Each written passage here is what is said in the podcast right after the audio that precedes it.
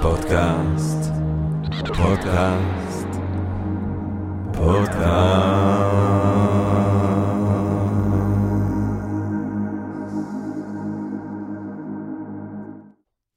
גבירותיי ורבותיי, ברוכות וברוכים הבאים לפודקאסט של and Ring Different, פודקאסט למי שאוהב לחשוב ולשתות. אני ג'רמי פוגל, ואנחנו רוצים קודם כל להתחיל עם רגע של הודיה לעצם היש, לעצם המציאות הזאת שלנו, לעצם הקוסמוס שמאפשר לנו למרות הכל ובנתן קונלי לפגש כאן למען הרחבת הדעת, העמקת היגע, סיפוק, גירוי של הסקרנות, אולי רעיון מעורר השראה, נשגב, ככה פתאום, סתם ככה, כולנו ביחד, ובעברית.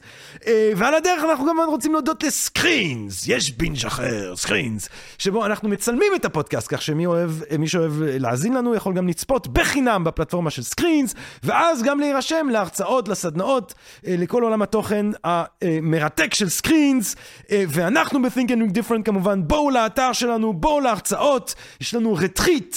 Uh, בספטמבר בגליל, יומיים של הרצאות והופעות uh, בנוף יפהפה וירוק או צהוב, או יש, אני עיוור צבעים, אבל צבע כלשהו. Uh, טוב, גבירותיי ורבותיי, אז uh, סביבה ותורשה. Uh, נושא שבכל מיני צורות ובכל מיני אופנים עלה בכל מיני פרקים שזכינו להקליט כאן בפודקאסט של Think and Different, עד כמה הישות הזאת שהיא אנחנו, שמה שהפכנו להיות, עד כמה זה תוצאה של הסביבה, עד כמה שזה תוצאה של האזור שבו גדלנו, התרבות שבה התחנכנו וכולי וכולי, עד כמה זה תוצאה של תורשה, של הרקע הגנטי שלנו, שבא מהורינו והורי הורינו והורי הורי הורינו, וחזרה אל תוך האפלה ההיסטורית העתיקה. נושא שנוי במחלוקת הרבה פעמים, נושא שכאילו מציב את שני הצירים האלה כצירים עצמאיים, כסוג של X ו-Y, שביניהם צריך איכשהו להעריך, אבל התחום שאנחנו הולכים לדבר עליו היום בעצם, באיזשהו אופן קושר בין הדברים, כי אפי גנטיקה היא בעצם השאלה של עד כמה הסביבה משפיעה, אם אני מבין נכון ואני לא מבין בזה כלום, על התורשה הגנטית, כן? וכדי לדבר על אפיגנטיקה, על מה המשמעות של הדבר הזה, על מה זה אומר לנו, איך שמשנה אולי את החשיבה שלנו על הצירים האלה של סביבה ותורשה, אנחנו שמחים, גאים, מתחגשים להזמין לפעם השלישית, וזה לא קורה הרבה, את דוקטור ליאת יקיר, גבירותיי ורבותיי, שהיא מחצה.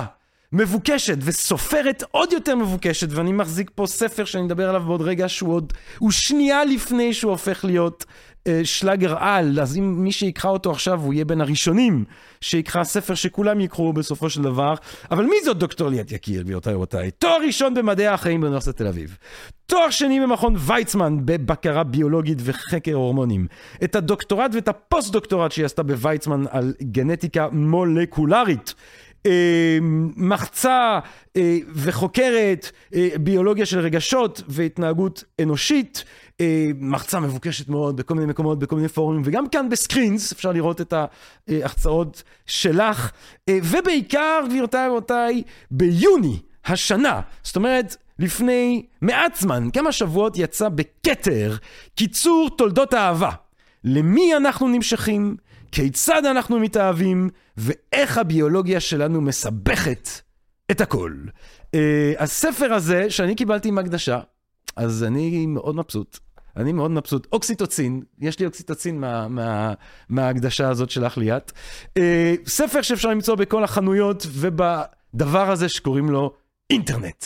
אפשר למצוא את הספר הזה, מומלץ.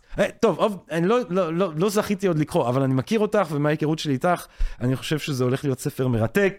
אה, קיצור תולדות האהבה, גבירותיי ורבותיי, אה, check it out. תודה רבה, ג'רמי.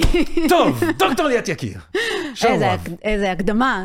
שלום רב, שלום רב. אבל את יודעת, אני. מקשקש, אני מקשקש את עצמי לדעת כאן. אה, בוא נחתוך ישר לווריד הצוואר ברשותך. מהי, דוקטור ליאת יקיר, אפי גנטיקה? אז זה תחום מרתק, פורץ דרך, ומשנה את הדרך שבה חשבנו אה, על, ב, בעולם הביולוגיה, על אבולוציה, על הדרך שבה תכונות מועברות מדור לדור, ובעצם זה פותר לנו את השאלה הגדולה, מה יותר משפיע, הסביבה או הגנים, שבסוף הכל זה בגנים. זאת אומרת, גם הסביבה בסופו של דבר משפיעה על הגנים, זה מה שבעצם עולם האפיגנטיקה, התחום המחקרי הזה מחדש לא, לנו. אבל, אבל גם אם הסביבה משפיעה על הגנים, ואני אשמח לשמוע איך, אז עדיין מן הסתם אם אתה גודל ברחובות מלאי אלימות אה, וחסרי אה, אה, נגישות לחינוך, אתה תגדל אחרת מאם אתה גודל עם מורים נכון. פרטיים וזה וזה. כי זה מה שמגלה לנו האפיגנטיקה. הסביבה שבה גדלנו, האלימות שחווינו, חוויות החיים שלנו, התזונה שלנו, הספורט שעשינו, הפעילות ש... הגופנית שעשינו, כולם בעצם משפיעים על הגנים שלנו, על ביטוי של הגנים, אוקיי? זה אפיגנטיקה. אפיגנטיקה זה השפעה של חוויות של הסביבה על ביטוי של אה, גנים אה, בעצם בכל תא בגוף שלנו. זאת אומרת שאם מסתכלים על זה, בסופו של דבר, כל ההתנהגות שלנו היא בעצם תוצר של ביטוי של גנים, והסביבה משפיעה על ביטוי הגנים. אז אפיגנטיקה זה תחום שבעצם אה, זה לא הפי גנטיקה, זה לא גנטיקה שמחה, אלא זה אה, אה, אפי על גבי. זאת אומרת, שינויים על גבי הגנום, על גבי הגנים עצמם. אה, ובואו נלך רגע אחורה, מה זה גן? בואו מה זה ככה? נזכר. מה זה גן? מה זה DNA, מה זה נכון, גן. נכון. דיברנו, היה לנו פרקים, אה, מאוד ממליץ עליהם עם פרופסור דני זאבי. כן. אה, אבל, אבל מה זה גן? תמיד חשוב לחזור לבסיס. מה זה גן? כן, רק בקצרה, אז uh, באמת זה הבלופרינט, זה התוכנית פעולה, הספר החיים שלנו, ארבע אותיות, בסך הכל הוא כתוב, בעצם התוכנית, המתכונים ליצירת האדם השלם. וגן הוא מקטע בעצם של מידע שנמצא בעצם בכל תא בגוף שלנו, ארוז בצורה של כרומוזומים, זאת אומרת כל ה-DNA, אם, נפרוס אותו, זה יוצא 2-3 מטרים, זה ארוז בצורה מאוד מאוד צפופה בתוך ה, כל תא בגוף שלנו, ובעצם יש לנו 23 מאימא, 23 כרומוזומים מאבא, זה המידע שיגור בעצם בצורה של כרומוזומים, והמקטעים בתוך הכרומוזומים האלה, מקטע נקרא גן. גן הוא בעצם המתכון ליצירת חלבון.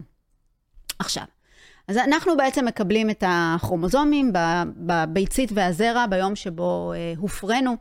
אה, הסיכוי להיווצרותנו, להיווצרות שלי ושלך, אה, זה אה, אחת לכמה עשרות טריליונים. אז באמת נהיה ברגע של הודיה אה, לעצם ההרבוב הזה של הכרומוזומים המדויק שיצר אה, אותנו, אז גם זה כבר אה, נס בפני עצמו.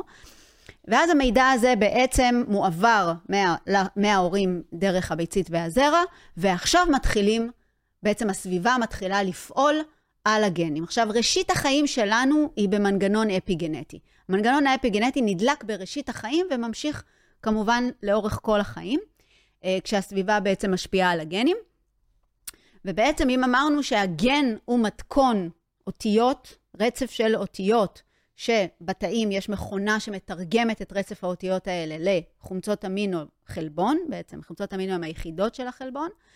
האפיגנטיקה זה בעצם שינויים על גבי הגן, לא פוגע באותיות, לא נוגע באותיות, האותיות נשארות כפי שהן, המתכון הוא כפי שהוא, אבל האפיגנטיקה זה שינויים כימיים על גבי הגן שמשפיעים על ה...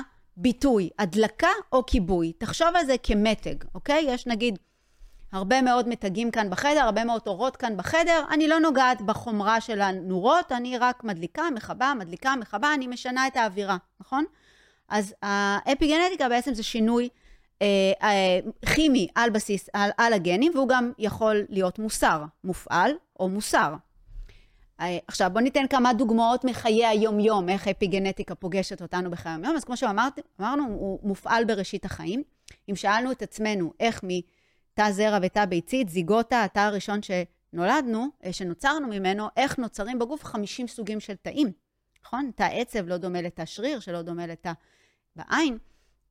אז באמת זה בזכות האפיגנטיקה, זאת אומרת, השכבות, שכבות של התאים שמתחילים להתחלק שם בזיגוטה, חשופים בצורה שונה לסביבה שהם נמצאים בה.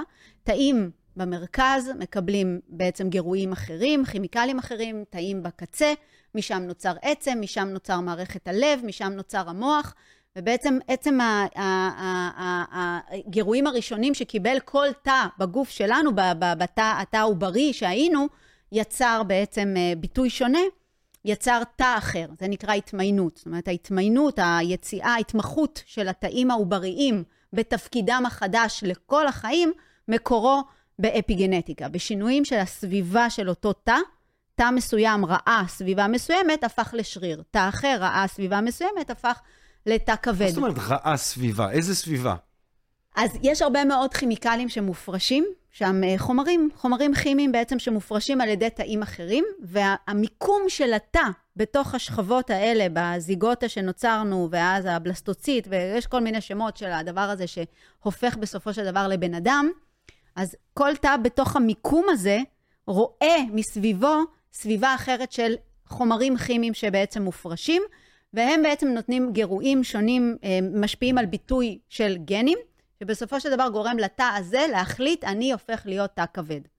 אז זאת אומרת, כבר בשלב של התפתחות הזיגוטה, כבר בשלב של התפתחות העובר, העובר, הבלופרינט הגנטי הזה מופעל באופן כזה או אחר, לפי אינטראקציות מוחכבות עם סביבתו. הסביבה, בדיוק. וזאת הסיבה שבעצם עכשיו, מהרגע שקרתה התמיינות בשלבים האלה העובריים, האלגוריתם אומר, אתה לא חוזר אחורה. כבד נשאר כבד, למרות שיש לו את הפוטנציאל להיות כל תא, אבל הוא לא יפעיל את זה. הוא מופעל כבר להתמיין להיות תא כבד, כי הסביבה המסוימת ברגע המסוים גרם להתמיינות הזאת. תאי גזע עוברי, מה שאנחנו בעצם עושים היום, היכולת היום לקחת תא עור, להחזיר אותו לשלב העוברי, גם מבוסס על הרבה מאוד שינויים ומודיפיקציות שבעצם מורידות את המתגים ומחזירות אותו למצב העוברי, ועכשיו בואו נעשה מהתא עור הזה תא כבד ונשתיל כבד לאדם שבעצם לקחנו ממנו תא, ואז הוא יקבל אותו כמובן והכל טוב.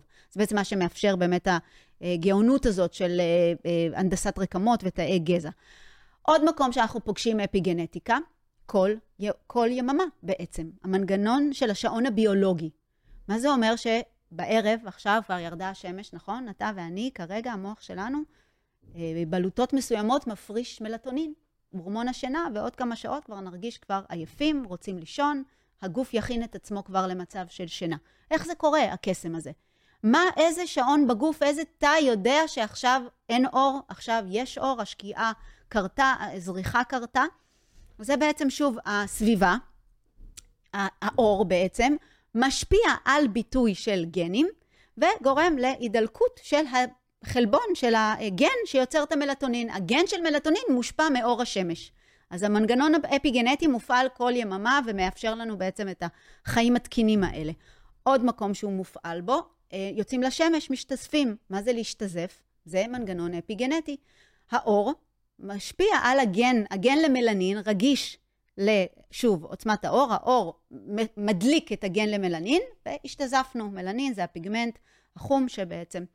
עכשיו, אז אלה ככה המקומות שאנחנו פוגשים את האפיגנטיקה בחיי היום-יום, ואיפה הסערות החדשות, איפה הפריצות דרך המאוד מאוד משמעותיות בתובנות שהאפיגנטיקה נותנת לנו, אז מסתבר שגם חוויות שאנחנו חווים, משפיעות ברמה האפיגנטית. אה, אה, למשל, בואו ניקח רגישות לסטרס, אוקיי? ניקח את הדבר הזה של ויסות רגשי. היכולת שלי, אה, זה הרי פוגש אותנו בחיים כל הזמן, בעבודה, באהבה, בכל מקום, גידול ילדים, היכולת שלי לווסת את המצב הרגשי שלי. האם זה הגנטיקה? האם זה האפיגנטיקה? אז אנחנו יודעים כבר מניסויים אכזריים שעשה הארי הרלו, על אה, גורים של קופים. הוא לקח גורים של קופים, הרחיק אותם מכל סביבה, והציג להם אימא מגבת ואימא מתכת. זוכר את הניסויים האלה? כן. אה, וראה פעם אחר פעם, זה היה ניסויים מכוננים בצורך של ילד, של, של כל גור יונק בקשר אנושי, בקשר חם, יונקי, אם נרצה. והוא בעצם ראה שפעם אחר פעם הגור בוחר באימא מגבת, גם אם אין לה אוכל וגם אם יש לה מסמרים והיא דוקרת, עדיין הוא נאחז ברוך ובמעט חום שיש. עכשיו, זה אנחנו מכירים, ובאמת הניסויים האלה הם אה, מפתח בעולם הפסיכולוגיה התפתחותית, אבל אה, כשמסתכלים על הגורים האלה, כשהם גדלו, אה, גדלו עם אמא מגבת או אמא מתכת, לא משנה כל התוצרים של הניסוי הזה, הגורים גדלו להיות אה, אה, בעצם מבוגרים, קופים מבוגרים עם המון בעיות התנהגות. הרבה מאוד בעיות היקשרות, בעיות התנהגות, הם היו מצטנפים בכלוב, הם לא יכלו לייצר בעצם מיומנויות חברתיות. אם הכריחו את הנקבות להזדווג, הם יזנחו את הצאצאים שלהם, הם, לא הייתה להם יכולת למיומנות חברתית. ובעצם הם למדו את זה, נכון, צריך ללמוד את זה, אם המגבת לא מלמדת, היא בעצם בובת מתכת, אז היא לא יכולה לעשות שום דבר. ובעצם אנחנו יודעים שהזנחה, התעללות, חוסר במגע באוקסיטוצין, יוצר בעיות התפתחותיות התנהגותיות. את זה ידענו ברמה הלא המולקולרית, ברמה הפסיכולוגית. רואים, כן. עושים את הניסויים ורואים. כן. מה אנחנו מגלים ברמה המולקולרית? אז אם נסתכל על המחקרים של, למשל, פרופסור אלון חן, מכון ויצמן, נשיא מכון ויצמן, על האפי-גנטיקה של החרדה. בעצם איך המנגנון הזה של סטרס מתעצב בצורה אפי-גנטית בראשית החיים. על ידי הטיפול ההורי, מה עשו החוקרים? לקחו גורים של עכברים, הפרידו אותם, אה, חולדות במקרה הזה, אבל לא משנה, הפרידו אותם אה, מהאימא מיד כשהם נולדו, רק האימא שם מטפלת, הפרידו אותם מיד כשהם נולדו, ויצרו להם חוויה של סטרס בראשית החיים. כל כמה ימים להיות בחברתו של זכר גדול בריון מעבר לחלון זכוכית עם חורים. הריח, המראה של הזכר הגדול, ככה איך שהוא נולד, הוא לא, לא מוכן להתמודדות הזאת, מקפיץ את כל האמיגדלה, בלוטת הסטרס, תגובת הסטרס של העכבר. תגובת הסטרס היא התגובה השמורה ביותר על כדור הארץ, נוצרת ברגע שהמוח חש איום, וגורמת ליותרת הכליה להפריש הורמוני סטרס. זה תגובת הסטרס. ראו החוקרים שחלק מהגורים אה, אה, נכנסים מהר מאוד לדיכאון. עכשיו, כל גור בסוף נכנס לדיכאון כשעושים לו את זה, אחרי כמה שבועות, אחרי כמה פעמים, אבל היו גורים שלוקח פעם אחת, זהו, הם כבר בדיכאון, והיו גורים שיש להם חוסן. מה זאת אומרת חוסן? יש רגישים ויש עמידים, יותר עמידים. ובאמת, אה, התפלאו החוקרים, הם כמובן, הדבר הכי חשוב שאני צריכה להגיד, הם זהים גנטית. כל הגורים זהים גנטית. זאת אומרת, הגנטיקה היא בדיוק אותו דבר. אז איך יכול להיות, הם אוכלים אותו דבר, הם ישנים אותו דבר, אז איך יכול להיות שחלק מהגורים רגישים מאוד וחלק אה, עמידים? עכשיו, אה, תסמיני דיכאון אפשר לראות אצל עכברים, אפשר לעשות במבחן דיכאון, מציגים להם מי סוכר או מים רגילים, עכבר שמח ובריא כמונו הולך לסוכר, עכבר בדיכאון לא שותה הרבה ולא אכפת לו. עוד דרך, שמים אותם בבריכה קטנה, עכבר בריא מנסה להציל את עצמו, יש לו בשביל מה לחיות, עכבר בדיכאון, פשוט שוקע, לא מנסה אפילו. זאת אומרת, יש אה, התנהג, ביטויים התנהגותיים לדיכאון, שאפשר ממש למדוד אותה. אז חלק מהגורים רגישים, חלק מהגורים עמידים. כשבדקו החוקרים מה המנגנון שגרם לזה, ראו שההבדל בין הגורים, הרי לא היה הגנטיקה, לא התזונה, לא בעצם רק האימא. גור שאימא שלו ליקקה אותו היה עמיד יותר, וגור שאימא לא ליקקה אותו היה רגיש יותר. מה פרויד היה אומר על זה? חוזרים לארי ארלו, גור שאימא לא ליקקה אותו, יש קושי בוויסות רגשי, רגיש לסטרס. דיכאון, אבל כל זה יכול להיות עניין, זאת אומרת, פסיכולוגי באיזשהו... הנה. ואז מסתכלים החוקרים על המנגנון המולקולרי. ומה הם רואים במכון ויצמן? הם רואים שהליקוק של אימא מכבה בצורה אפיגנטית גן שהוא master gene של תגובת הסטרס. הוא קובע את עוצמת ציר הסטרס. הוא כמו כפתור ווליום של התגובה.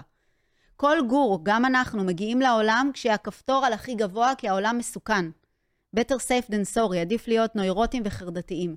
ככל שאימא מלקקת את הגור שלה בצורה אפי-גנטית, היא מכבה את אותו master gene, ובעצם התגובה בעצם יותר מבוסתת, וזה בדיוק הקשר האפי-גנטי הזה, בין המחקרים של שנות ה-50. עכשיו, ואז השאלה היא כזאת. זה כנראה גם קשור לאוקסיטוצין בעצם, בסופו של דבר. הפרשה של אוקסיטוצין מדליקה, גורמת לשינוי האפיגנטי הזה בתגובת הסטרס. אבל האם אחר כך, המצב הזה, המצב הגנטי הזה של עכבר שלא זכה לליקוקי אם, יפה.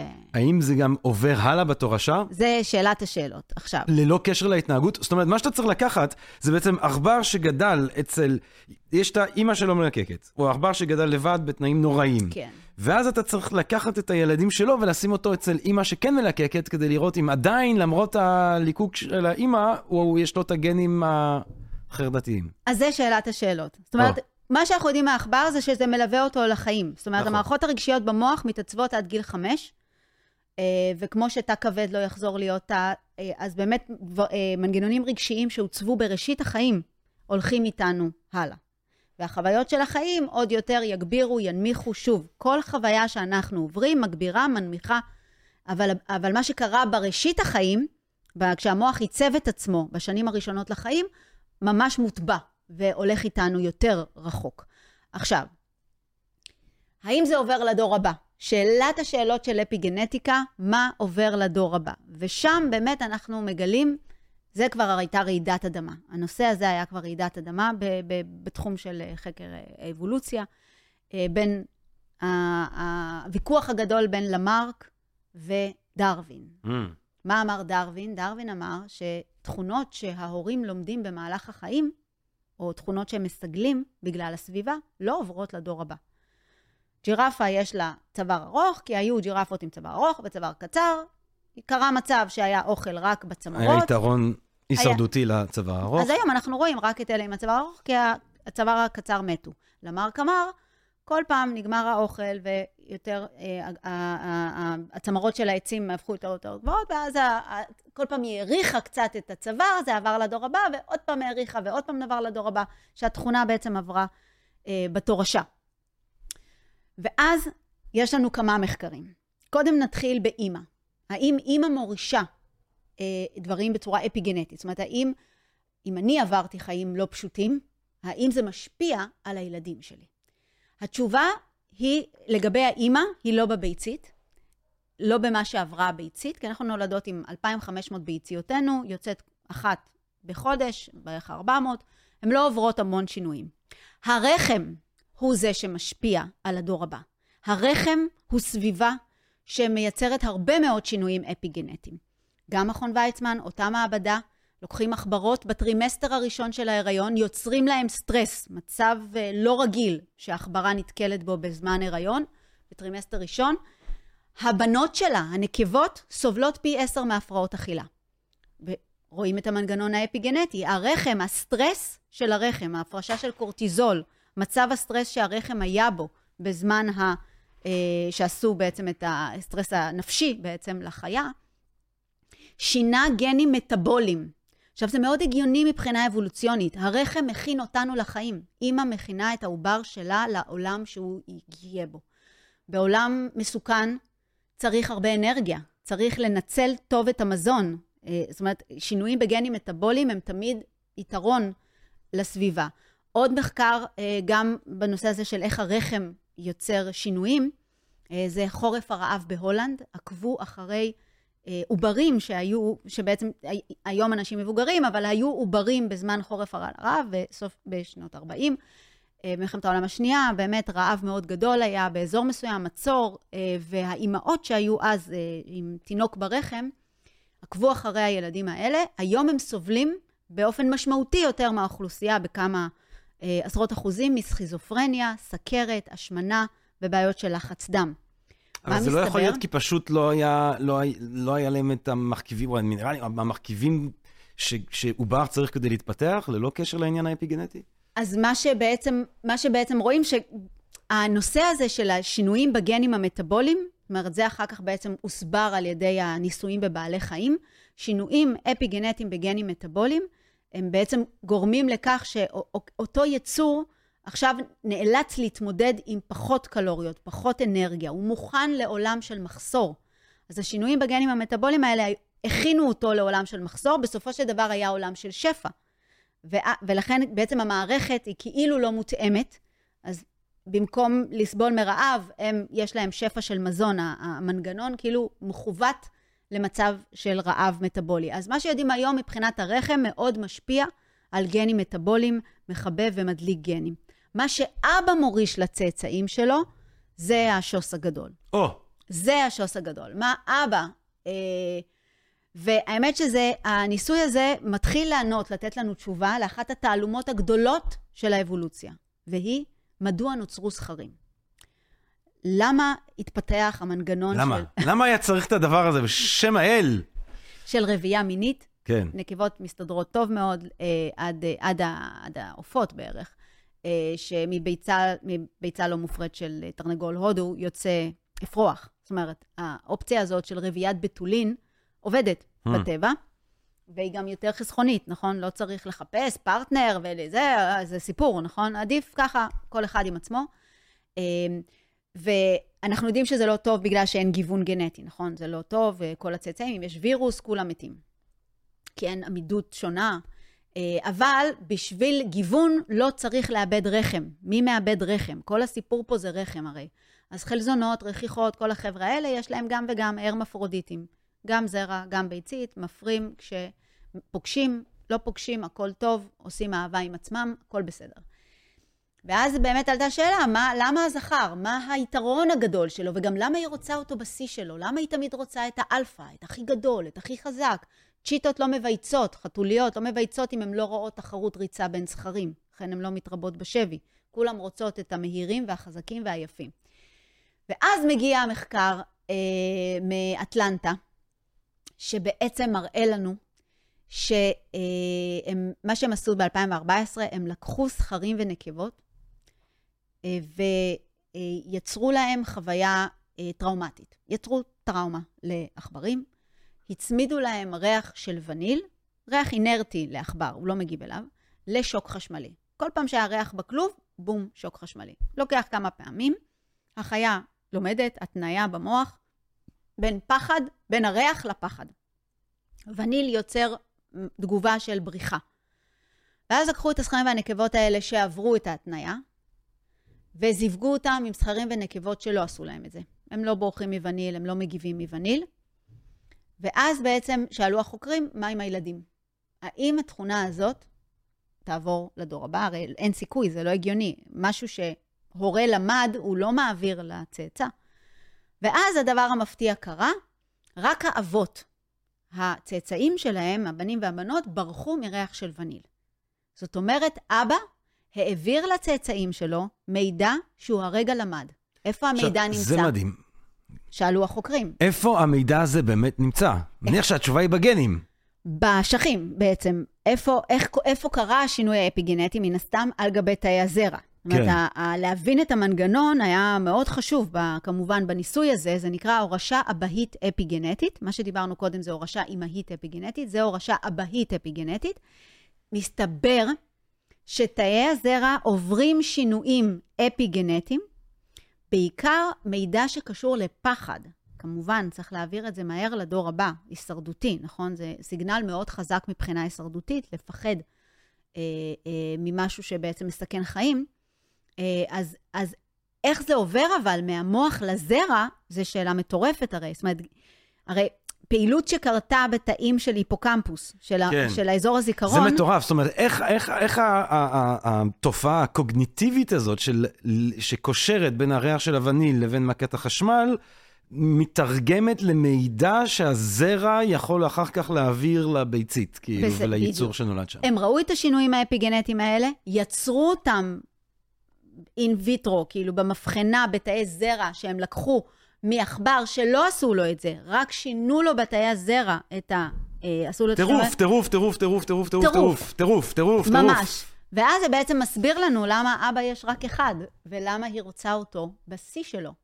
בשיא שלו מבחינת הכל. זאת אומרת, אה, את כל היכולות החדשות האלה, בעצם הזרע הוא אוצר, כי הוא נוצר כל הזמן, כל רגע נתון בתאי... אבל איך באמת הריח של הווניל, האזהרה מפני הריח של הווניל, מתרגם למידע שהזרע יכול להעביר. איך, מה זה? זה, זה, זה, זה, זה, זה הגביע הקדוש של הדבר הזה. כן. עכשיו, בעיקרון, איך זה קורה בכלל בחיה? זאת אומרת, איך אני עכשיו, אה, יצרת לי כמה פעמים את הפחד הזה, איך עכשיו המוח יודע להגיב? אז גם זה שינוי בעצם בביטוי של גנים.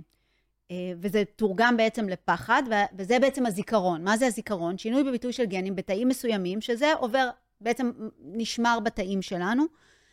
עכשיו, זה בעצם השאלה הגדולה. עכשיו, מסתבר שבגלל שהזרע נוצר כל הזמן, יש שם איזשהו מנגנון שבעצם אה, הביטוי של הגנים גם בתוך הזרע משתנים לפי, ה, אה, אף אחד לא יודע. אף אחד לא יודע איך זה עובר הלאה, רק יודעים להגיד את המולקולות. זה נקרא small RNA, אה, מולקולות קטנות של RNA. RNA זה כמו ה-DNA, רק משהו כן. שפחות יציב. ו... הפך להיות פופולרי עכשיו עם אה, כן, בטח, וואו, RNA, שכחתי מזה כן. לגמרי. החיסונים. אז זה בדיוק, small RNAs כאלה, מקטעים קצ- קצרים שהם בעצם משפיעים על הביטוי של הגנים. אז יודעים להגיד איזה מקטעים מוצאים פתאום בתאי הזרע שלא היו שם קודם, לפני שהחיה עברה התניה. יודעים להגיד איזה. שאלה הגדולה היא, כמה דורות זה מחזיק? או, כמה דורות זה מחזיק? נו. והאם בסופו של דבר זה נכנס לא יודעים- ל-DNA? ואנחנו יודעים על ה- על הוונילה כמה דורות זה החזיק? אז העני- העניין הוא מה שהם מתארים, זה כל הזמן במחקרים, יש מחקרים לכאן ולכאן, באמת זה תחום, תמיד שיש רעידת אדמה בעולם המדע, אז uh, באמת uh, כולם הולכים לתחום הזה. אני, במקור, התחום הגנטי שלי מגיע, המחקרים שלי עסקו בעולם של שמרים, של חד-תאים בעצם, ושם אנחנו רואים את זה, רואים שינויים שעוברים מאוד מהר, רואים אבולוציה במבחנה, כי זה דורות, מספר דורות, ובאמת מה שתא עובר זה אה, הרבה מאוד אה, שינויים הגנום עובר כל הזמן. אה, אז אנחנו מכירים את זה, אבל ב- ב- בחיה השלמה, זה כבר היה קפיצה מאוד גדולה להבין מה קורה בחיה, אה, בחיה גדולה, בח- ברב תא, כזה מפותח. אה, אבל מה, ש, מה שאמרתי זה בעצם, זה, תחשוב על זה כמו מנגנון גאוני של fine-tuning. זאת אומרת, אם הגירוי ימשיך עם הדורות, אז הוא בסופו של דבר ייכנס ל-DNA, זאת אומרת, זה עדיין, הרבה מאוד מחקר עוד נדרש להבין איך ולמה ואיך זה גם בבני אדם. אבל הרעיון הוא גאוני, זאת אומרת, זה מאפשר לעשות שינוי, ואם השינוי הזה נדרש, בסוף הוא ייכנס בעצם ל-DNA ויהיה hardwired. זאת אומרת, אחרי כמה דורות כבר יהיה, כבר יעבור, אה, אבל צריך שה... שהגירוי הזה עדיין יהיה בעל משמעות, כי חבל על המידע, חבל על המקום, נכון? במרכאות. טוב, מטורף. ליאת יקיר, מה שאת בעצם אומרת כאן, זה משהו שהוא מטורף, וזה משהו שיש לו גם השלכות מאוד משמעותיות לקיום של כל אחד מאיתנו, וברשותך, אני רוצה לדבר על השואה. בוא נדבר על אוקיי. השואה, למשל. כי אם את, מה שאת אומרת, והשואה ובכלל העניין הדור, דור אחרי דור וזה, באים לכלותנו, הפוסט-טראומה. הפוסט-טראומה בעצם. כן. אם אנחנו חושבים על העם היהודי, שהוא עם אה, שספג הרבה מהלומות, עכשיו כמובן שהתיאור הזה של דור אחרי דור, זה לא היה דור אחרי דור, והיו תקופות שדווקא היה סבבה וזה, אבל באמת אם נתמקד בתחום המטורפת הזאת של השואה, אה, על...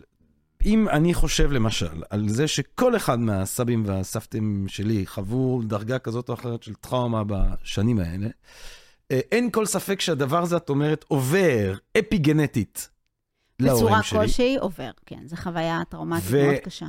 זה ממשיך גם הלאה.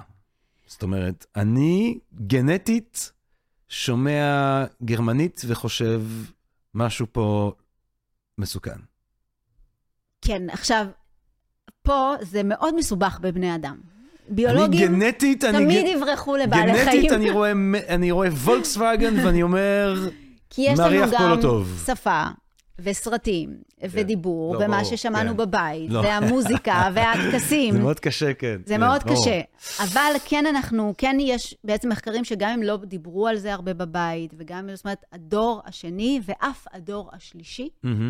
אה, בעצם מראים איזה שהם אה, תסמינים בעצם פוסט-טראומטיים, אה, שללא ספק, זה כאילו, זה המקום, האפיגנטיקה זה המקום שהפסיכולוגיה והביולוגיה בעצם נפגשים, והביולוגיה בעצם נותנת את ההסבר המולקולרי. אבל נגיד, אפשר, אז אפשר ממש לראות איך שאופי חרדתי כן. הוא משהו שעובר הלאה, לא צריך שואה, יש מלחמות, יש עניינים וזה, ואת אומרת, הדבר הזה נשמר בדורות ברמה הגנטית. זאת אומרת, גם אם הילד עצמו אומץ, זאת אומרת, לקחו את הילד, אה, אה, אה, זה, שתי שורדי שואה, עברו זהו, שואה קשה. בבני אדם זו שאלה גדולה מאוד. מתו בתאונת דרכים תמימה. Uh, הילד אומץ על ידי זוג שאמריקאי, והכל כיף, והכל טוב, והכל רוק אנד רול, עדיין בגנים שלו יש לו זאת שאלה חרדה. מאוד גדולה. זאת שאלה מאוד לא? גדולה, שאף אחד הווניל- לא יודע אם הווניל ל- עובר עדיין, אפיגנטית. אה, עדיין להבין אותה. אבל אם הווניל עובר אפיגנטית. כן, זאת אומרת, יש השערות, ו- ו- אבל עוד פעם, בני אדם, אנחנו מדברים על ניסוי בעכברים ב-2014. אתה מבין כמה כן. זמן, וגם בלתי אפשרי בעצם. נכון. אה, אני יודעת לבודד. שנעשים ניסויים למשל על משפחות של אה, מתמטיקאים, משפחות של אה, אה, נגנים פסנתר אה, מגיל שלוש. זאת אומרת שאם בתאי זרע משהו עובר מאב לבנו, מאב לביתו, שהיכולות הפנומנליות האלה מתפתחות בגיל מאוד צעיר. זאת אומרת, האם יש איזשהו משהו שם שכן עובר בתאי הזרע. זה מאוד מאוד מאוד קשה לבודד, לבודד בין האם זה מתפתח בצורה מופשטת, לבין זה שההורים האלה כנראה לקחו את הילד בן השלוש ושמו אותו על פסנתר, אז לך, אתה יודע. אתה כן. צריך לקחת את הילד הזה, לזרוק אותו באיזה גן ולראות אם הוא זוכל לפסנתר באופן עצמאי. בגלל זה בני אדם, זה, כן. הכל, הכל, הכל, הכל יותר מסובך למחקר. מן הסתם כן. אי אפשר לעשות את מחקרים כאלה אה, בתינוקות ובילדים. אבל מה, מה ההשלכות, ה... אני יודע שאת... את אדם שגם תמונה במציאות של חיי אנוש ושל מורכבויות אנושיות כן. ושל אהבה אנושית נכון. ושל ניסיונות של בני אדם למצוא את דרכם ולמצוא את אה, משמעות ואהבה וחיים. מה את לוקחת מהממצאים האפיגנטיים המדהימים האלה? מה את לוקחת על איך שאת חושבת על עצמך, איך שאת חושבת על הסביבה שלך, איך את חושבת על אנשים? שאלה מצוינת. Uh, אני חושבת שאני חושבת, מה ש... כשאני רואה את המחקרים האלה, קוראת את המחקרים האלה, קודם כל החשיבות העצומה, עצומה, עצומה, עצומה, של הטיפול ההורי בראשית החיים. של אה, אימא ואבא, ה-care והדאגה והתמיכה, אה, והחרדתיות במידה, אם נרצה. זאת אומרת שהילד יודע שדואגים לו, שכאן בשבילו הגבולות. זאת אומרת, כל הדברים האלה שאנחנו ככה ברמה של הפסיכולוגיה ו- ועולמות של אה, הור- הורות, יודעים את זה, לא, אולי לא מספיק מבינים את עוצמת החשיבות. זאת אומרת, מבחינתי, לקחת כל אישה בהיריון היום, בהיריון, ופשוט לשים אותה באיזה ככה אתר נופש, הבראה, שרק יהיה לה טוב, שרק תשמח, שרק תצחק. שזה לא מה שקורה היום אה, בעולם שלנו. זאת אומרת, ההבנות האלה של כמה הרחם משפיע, כמה החוויה הנפשית שלנו משפיעה עלינו ועל הילדים שלנו, עוד לא דיברנו על נוירוני מראה בעצם. נוירוני מראה אה, אה, מופעלים במוח שלנו בתגובה לרגשות של האחר, לתנועות של האחר, למה שהאחר עושה. זאת אומרת, זה מה שמאפשר לנו לתקשר כבני אנוש. תינוק הוא ספוג של נוירוני מראה, הוא חווה את העולם דרך המוח של ההורים שלו, דרך מערכת העצבים. זה לא רק המוח, זה מוח המעיים, זה כל מערכת העצבים. ולכן אני חושבת שמה שאני לוקחת מזה, זה בעצם החשיבות כל כך העצומה של אה, ההתפתחות הזאת בראשית החיים, שהדבר הזה יוצא לאוויר העולם, ורק מתחיל עכשיו, בשנה, שנתיים הקרובות, את ההתפתחות העצומה. 700 אה, אה, אה, קשרים בדקה, בשנייה, אני לא זוכרת כבר, אבל משהו מטורף של היווצרות של קשרים במוח, שקשרים במוח זה ביטוי של גנים, כן? זה בעצם הפוטנציאל שלנו, היכולות שלנו, הוויסות הרגשי שלנו, היכולת לאהוב, להיקשר. כל הדברים האלה הם הטבעה אפי-גנטית שנוצרת בראשית החיים, גם על ידי החוויות שההורים שלנו חוו, רמת הסטרס שהייתה ביניהם בבית, אז אני הולכת אחורה עוד לאהבה והזוגיות. זאת אומרת, היחסים בין ההורים, הזוגיות של ההורים משפיעה על, בעצם על האפיגנטיקה ועל ביטוי של גנים של העובר שלהם שיוצא לאוויר העולם. אז אנחנו עושים, אתה יודע, הכנה ללידה וסמינר לפני הלידה, וקונים את העגלה הכי טובה ואת הבקבוקים הכי טובים, והכל בעצם המוח, קודם כל. קודם כל זה היחסים בין ההורים, האהבה, ההגנה בעצם שמספק הבית. שוב, לכל הכיוונים. וגם, אני חושבת שהרבה מאוד אני לוקחת את הנושא הזה של באמת סגנון ההיקשרות. זאת אומרת, הקשר, אה, מה שבעצם אה, תיאוריות בפסיכולוגיה, בולבי, התיאוריה של למשל סגנון ההתקשרות, של איך ההתקשרות הראשונית להורה בעצם משפיעה על היכולת שלנו אחר כך לייצר אהבה, לייצר קשר יציב, בריא, לאורך זמן, אה, שבעצם זה הגורם שהכי משפיע על האושר של אדם בחיים, הזוגיות בעצם. אה, וואו, זה יאט. המנבא אושר הכי גדול. כי עבודה אפשר להחליף. קריירה, יאללה, למדתי, עכשיו לא מעניין אותי, אני עושה שינוי קריירה. האדם שאיתו הבאנו לאוויר העולם ילדים, אני מדברת על הזוגיות של משפחה, שממנה אי אפשר, זהו, זה, זה לכל החיים. האדם הזה שבחרתי אותו, להקים איתו משפחה, גם אם לא נחיה ביחד או כן נחיה ביחד, הוא ישפיע הכי הרבה, או היא תשפיע על האושר שלי ושל הילדים שלי. אה, אז הסגנון התקשרות, שהוא בעצם במקורו, הטבעה אפיגנטית על ידי הקשר להורה, בראש ובראשונה אה, האימא, וכמובן גם האבא, אה, והחוויה הזאת כל כך משפיעה אחר כך בהמשך החיים. אז בעיניי התחום הזה של אפיגנטיקה, ומעבר לזה, גם כל הנושא הזה של אה, wellness ו-well-being, גם הנפשי, קודם כל הנפשי, הבריאות הרגשית שלי משפיעה על ביטוי של גנים. הקשר בין סרטן למצב רגשי כבר מוכח. זאת אומרת, לא למצב רגשי של אה, לא טוב לי בעבודה, צעקו עליי קצת, זאת אומרת, אם יש לי... אלא למייג'ור סטרסור. אם יש לי אה, בתוך הקוד הגנטי הזה סכנה מסוימת, אתה יודע, היום גם אפשר לעשות בדיקות, נשים שמחליטות מראש לעשות כל מיני פעולות כדי למנוע את האפשרות של סרטן הרחם או בשד וכולי, זאת אומרת, היום אנחנו יכולים לנווט, נכון, לדעת מראש הגנים. סטטיסטית, נכון. אבל אחר כך הס, הס, ה- הסביבה שלי או האופן שבו אני חי, מן הסתם יכול להדליק או לכבות בדיוק. את הביטוי של הגן, אבל האפיגנטיקה אומר יותר מזה, זה שאחר כך גם תורשתית אני יכול או אני יכולה להוריש או לא להוריש את הגן הזה לפי איך שאני מתנהג בעצמי. יש איזה מחקר מטורף, באמת, על, אה, על אה, מעבר בין דורות בעצם, שסבתא שעישנה בהיריון, הנכדות שלה סובלות יותר מהפרעות אכילה. וואו. אפרופו מה שאמרת.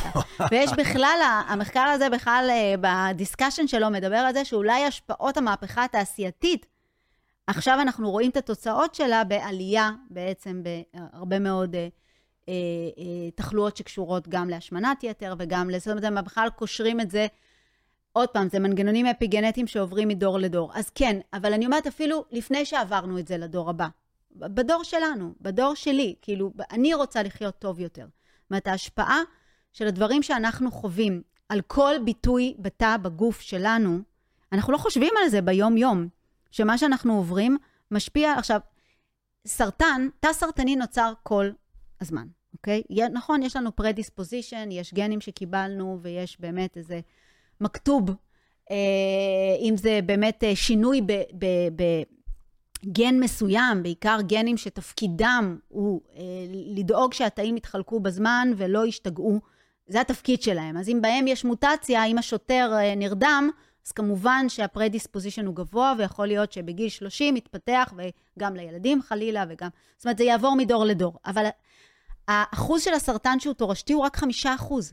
זאת אומרת, 95% זה השפעות סביבתיות, שבעצם תא סרטני הוא איך- תא... איך יודעים, איך יודעים לעשות בדיקה כזאת, עד כמה, אם זה 5% או 95% של אז השפעה אתה סביבתית? רואה את המקרה סרטן ומסתכל כמה רואים שזה באמת עובר בתורשה. זאת אומרת, שאתה רואה את זה אחורה, דורות, עושה את העצים של אה, אילני יוחסין, רואה את זה בגנום אה, והולך אחורה. זה, יש מקרים, כמובן, יש סרטן תורשתי, משפחתי, אה, סרטן המעיים, סרטן השד, יש לו, עוד פעם, שמה זה באות, באות. אבל 95 אחוז זה השפעות סביבתיות, ובעצם תא סרטני הוא תא שעבר סדרה של שינויים אפיגנטיים לאורך זמן, ופשוט הדליק וחיבה גנים שלא אמורים להיות דלוקים אצלו. גנים של חלוקת תאים, הוא לא אמור להתחלק, הוא מתחיל להתחלק. גנים של תנועה, הוא לא אמור לזוז. תא שיושב ברקמה של הכבד לא זז מהכבד. הוא פתאום מתחיל לצאת למחזור הדם, לטייל, זה הגרורות בעצם, תאים של הימנעות ממוות. כל תא יש בפנים מתוכנת גן של התאבדות עצמית, הרס עצמי. הרווח הזה באצבעות בידיים שלי, זה, בהתחלה זה התחיל כמו ברווז, נכון? התחלנו בעובר, תחשוב על זה כמו ברווז. איך. זה קרה? זה תאים שקיבלו הוראה כתובה מראש שהם ימותו בשלב מסוים, והם עונים לה. עכשיו, לכל תא יש את התוכנה הזאת, שמופעלת כשהוא יוצא מבקרה, או שתאים אחרים, השוטרים, אומרים לו, אתה, אה, אתה לא מתנהג כמו שצריך, אתה הולך, אה, אתה, מפעילים לו בעצם את מנגנון ההשמדה. תאים סרטניים בעצם עוקפים, מכבים, אתה לא יכול לגרום לי למות יותר. אז אני אתחלק ואתחלק ואתחלק ואתחלק. זאת אומרת, זו סדרה של שינויים אפיגנטיים שקורים בשקט בשקט. במכון ויצמן גם, פרופסור עמוס תנא, פרופסור עידו עמית, הגיעו היום ליכולת שבתא בודד הם יודעים לקרוא סמנים אפיגנטיים ולדעת באיזה סטייג' סרטן, איזה תא ומה המצב שלו. הם מצאו 50 אלף סמנים אפיגנטיים. סמנה אפיגנטית זה בעצם שינוי כימי שאפשר היום לקרוא לא רק את הגנום, אלא את האפיגנום, שזה הרבה יותר חשוב להבין את המצב שלי היום, ולא רק המצב שהגעתי לעולם, אלא מה המצב שלי היום. אז הם מגלים את ה-50 אלף סמנים אפיגנטיים, ובאמת יודעים להבין את, את התא הזה, מה הוא אומר לנו בעצם, במרכאות, אה, זאת אומרת, איפה המצב שלו, איזה, איזה גנים עלו, ירדו, ואז בעצם איזה סטייג' אה, הוא נמצא. הם עשו מחקר על, על בעצם, אה, אה, כמה מחקרים שנעשו על סיגריות. העישון של סיגריות יוצר אפיגנום שונה. זאת אומרת, אפשר לראות אפיגנ... אפיגנום של אדם מעשן, כי הניקוטין וחומרים שבסיגריה משפיעים על ביטוי של גנים. הבשורה הטובה היא לגבי עישון, שחמש שנים מהרגע שהפסקנו לעשן, חמש עד שבע שנים, הסמנים האלה נעלמים.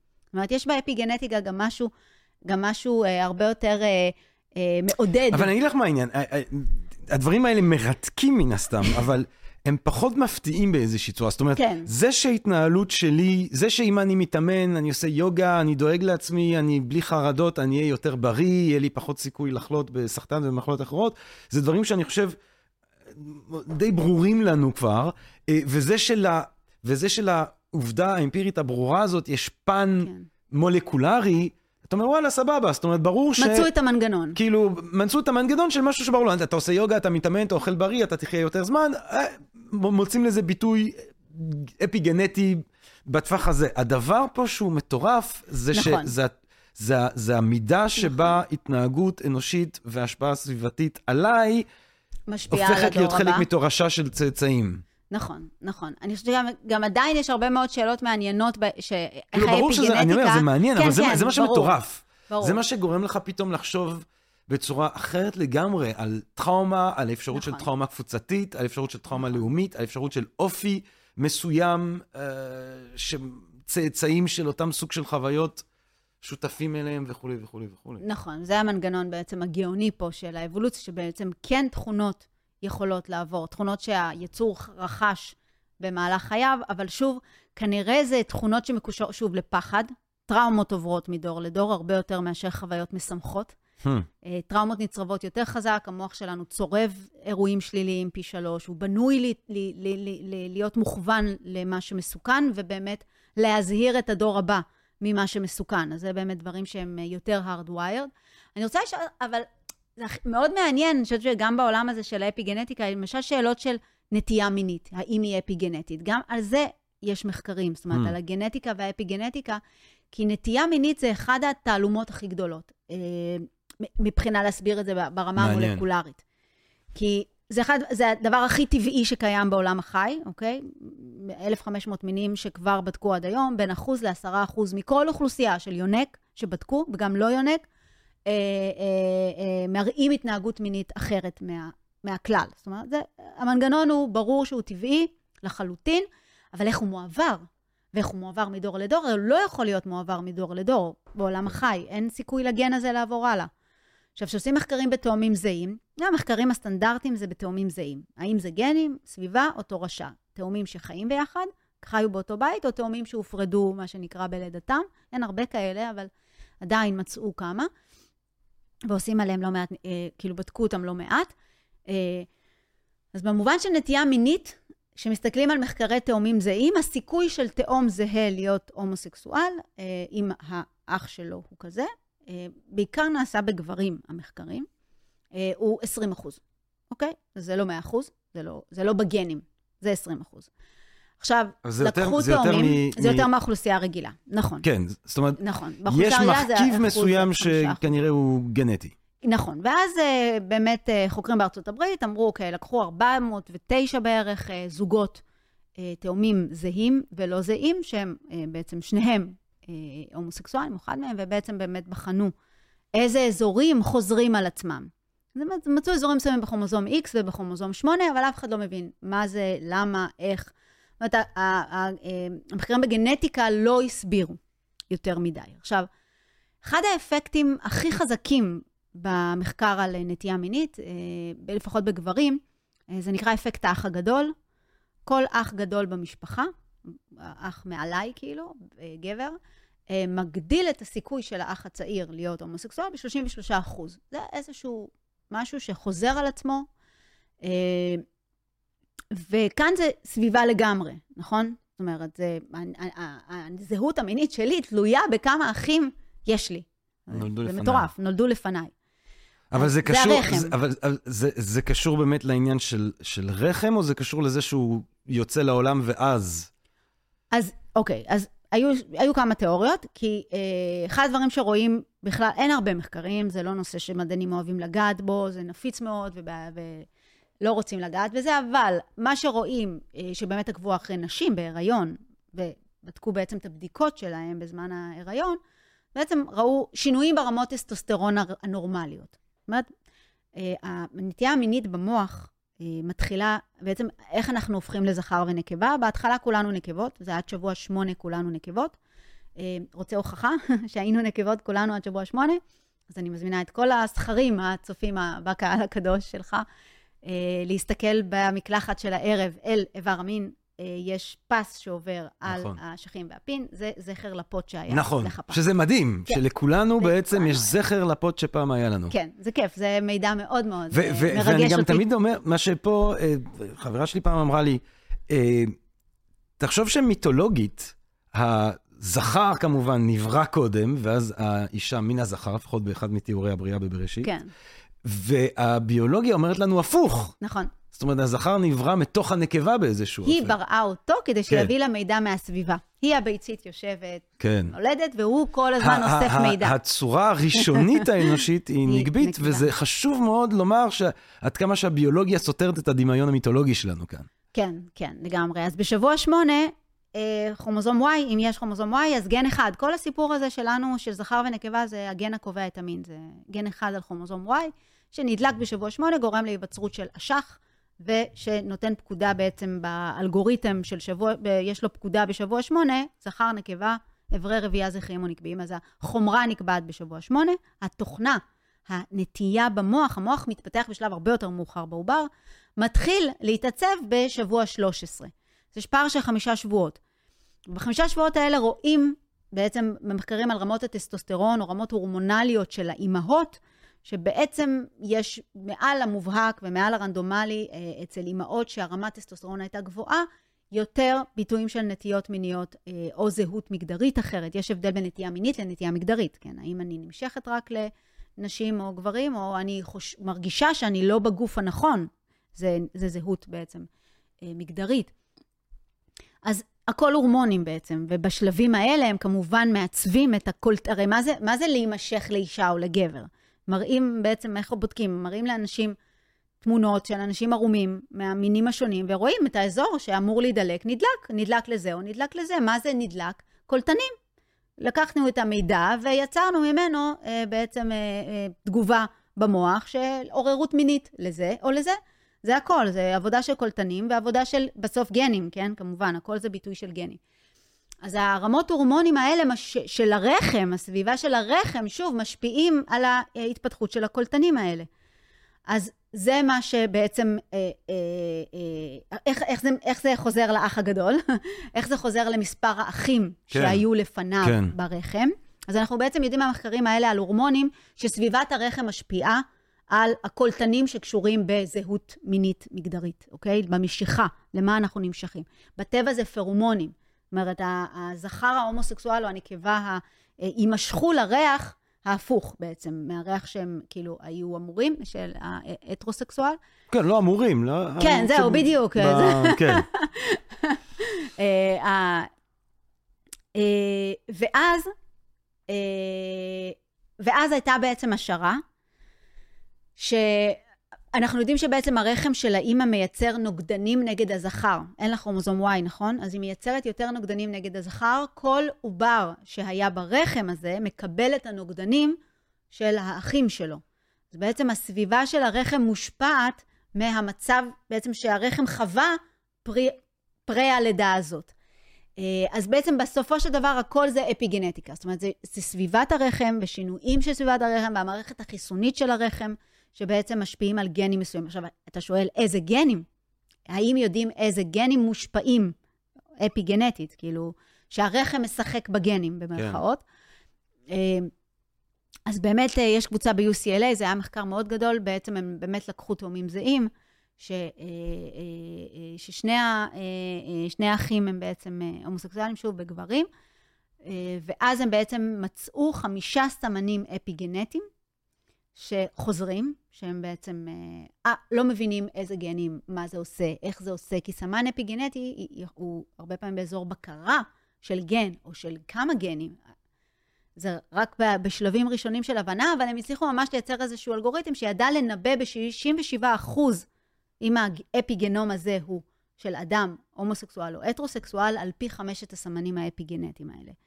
עכשיו, זה גם מרתק. זאת אומרת, הנושא הזה כן. של איך בעצם השינויים... אה, אני רוצה, אני רק רוצה לומר פה על הדבר הזה, ש...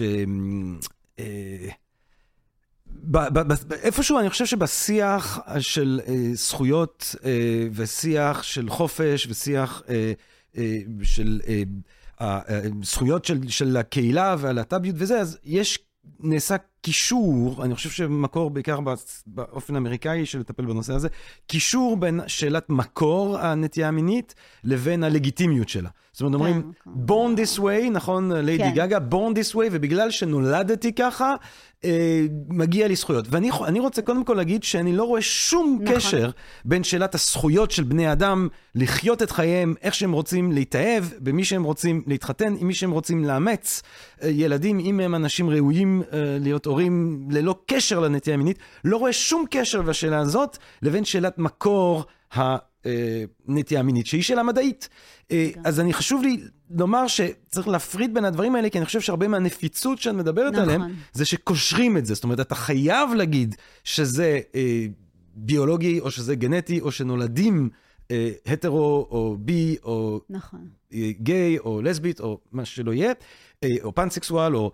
אה, נולד, חייב להגיד שאתם נולדים ככה, כי אז, א', אי אפשר לעשות אה, טיפולי המרה, וב', זהו, אה, פה זה לדעתי כן חשוב, זאת אומרת, הנושא הזה של, אה, זאת אומרת, אם באמת זה ביולוגי וזה חלק מה, מהטבע ומטבע של כולנו, אז למה, כאילו, מה פתאום המרה? א', אבל אני זה- אומר, גם אם, גם אם מסתבר זה שזה... כבר לא שיח זכויות, גם אם, זה גם אם מסתבר התעללות. שזה... אני אומר, גם אם מסתבר שזה לא רק כן. ביולוגי באיזשהו אופן, נכון, אה, אז, אז למה להתעלל באנשים? נכון. זאת אומרת, זה כמו שפרויד שחשב שזה משהו שקורה במשבר אודיפוס, יש את המכתב המפורסם הזה של האימא, שהוא אומר, גם אם אפשר, למה? כאילו, לא, זה... זאת אומרת, עדיף... אז, אז אני חושב שצריך לתת, להפחיד בין שאלות, אני חושב שזה מסוכן אפילו, לקשור בין נכון. שאלות מדעיות לבין שאלות אה, של זכויות. כי אז מה, יגידו, אוקיי, אתה יכול להתחתן עם גבר, רק אם גנטית אנחנו נמצא בך, או אפי גנטית נמצא בך. נכון, את חד ה... זאת אומרת, מה, מה אם אני בא להתחתן עם גבר וגנטית אני סטרייט? כאילו, מה, זאת אומרת, אז לא תיתן לי? לא.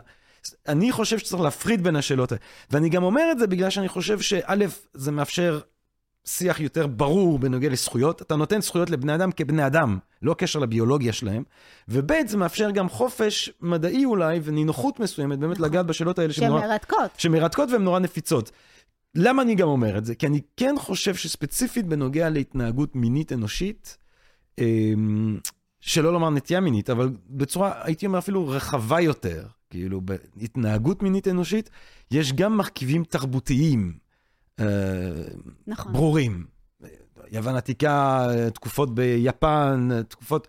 זאת אומרת, אני כן חושב שיש פה משהו שהוא הרבה יותר מורכב אה, סביב השאלה הזאת של אפיגנטיקה, סביבה, תורשה. כן, יש נכון. גם שאלה של מה מותר ומה אסור בתרבות מסוימת, מה נהוג בתרבות מסוימת, איזה התנסויות נחשבות לראויות, איזה התנסויות נחשבות ללא ראויות. זאת אומרת, האם, אני חושב שבתרבות שבה אין טבואים בנוגע לחוויות אה, עם בני אותו מין, אז אתה עלול למצוא הרבה יותר אה, פתיחות אה, רב-גונית בחוויות המיניות, יוון העתיקה, יפן בתקופות מסוימות וכולי וכולי, מבתרבות יודו-נוצרית למשל, שקיבעה את ההטרונורמטיביות. זאת אומרת, אני חושב שזה הרבה יותר מורכב. כן. האדם הוא יצור מאוד מאוד כן. מאוד מיני, הכי מיני על כדור הארץ, ולכן, זאת אומרת, ברגע שבאמת התרבות מאפשרת או לא מאפשרת, אנחנו רואים התנהגויות שונות אה, של, של בני אדם. זאת אומרת, זה... אבל את אומרת, נכון כן, לגמרי. כן המחקר מצביע על השפעה אפיגנטית שקשורה להפחשה הורמונלית ברחם. כי עדיין, עדיין גם אתה, אתה רואה, זאת אומרת, שזה נגיד מתחיל מגיל מאוד צעיר, בעצם המשיכה למוח מגיב, למראה, תמיד המוח שלנו מגיב בצורה מסוימת למראה, וגם התגובה של המוח היא גם קשורת קונטקסט, זאת אומרת, מה נמצא בחלק של העונה המצחית, מה לימדו אותי שנכון, מה לימדו אותי שרצוי, זה נכון. אבל עדיין בגיל מאוד צעיר אתה רואה כבר בגיל 13-14, בגיל ההתפתחות המינית, גם את הזהות של האדם עם עצמו, זאת אומרת, הוא מתחיל לאבד את הזהות שלו. אה, אני חושבת שהניסוי, אה, זה לא ניסוי, אבל המח- המחקר הכי מפורסם ו mind blowing במובן הזה של נטייה מינית, נטייה מגדרית, זהות מגדרית והשפעה של הורמונים, זה ה guevedoces, הם נקראים, החבר'ה מהרפובליקה הדומיניקנית. פין בגיל 12, guevedoces. הם בעצם, אה, יש להם, עובר שם בתורשה, באוכלוסייה, איזושהי מוטציה, איזושהי בעיה גנטית, ביצירת טסטוסטרון בעובר. הוא לא נוצר מספיק, והאיברים של הגבר הם בתוך, בתוך הגוף. אז בגלל שלא היה שטף טסטוסטרון תקין בשלבים האחרונים בעצם של ההיריון, כמו שאמור להיות אצל הזכר, הם נולדים, אה, יש האיברים מוצ... בפנים, והם נראים כמו בנות, כי לא מספיק טסטוסטרון, אבל זה, זה גבר, זה כרומוזום Y, פשוט אין בדיקה גנטית.